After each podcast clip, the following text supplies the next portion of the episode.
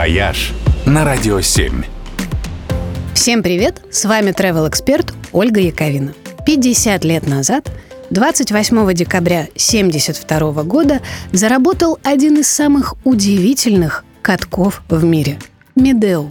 Он расположен в горах над городом Алматы на высоте в почти 1700 метров.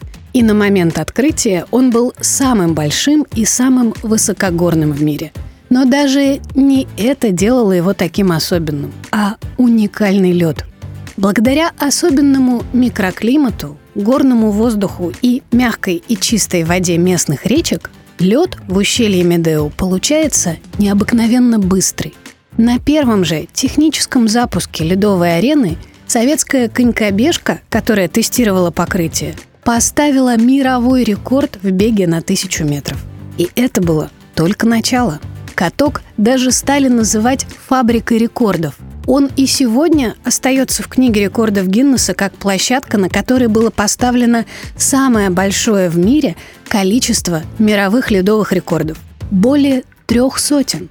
Почти 30 лет Медео считался лучшим катком в мире. И только в нулевых стали появляться арены, которые были способны составить ему конкуренцию.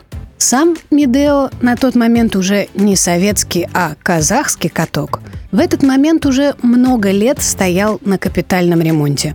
Но сейчас каток снова в прекрасной форме и принимает международные соревнования. Более того, покататься на нем сегодня может любой желающий.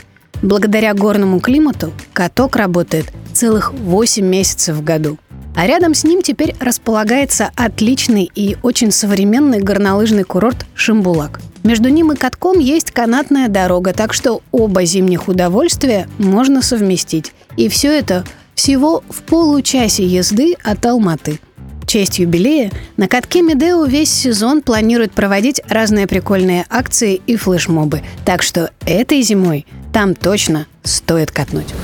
«Вояж» только на «Радио 7».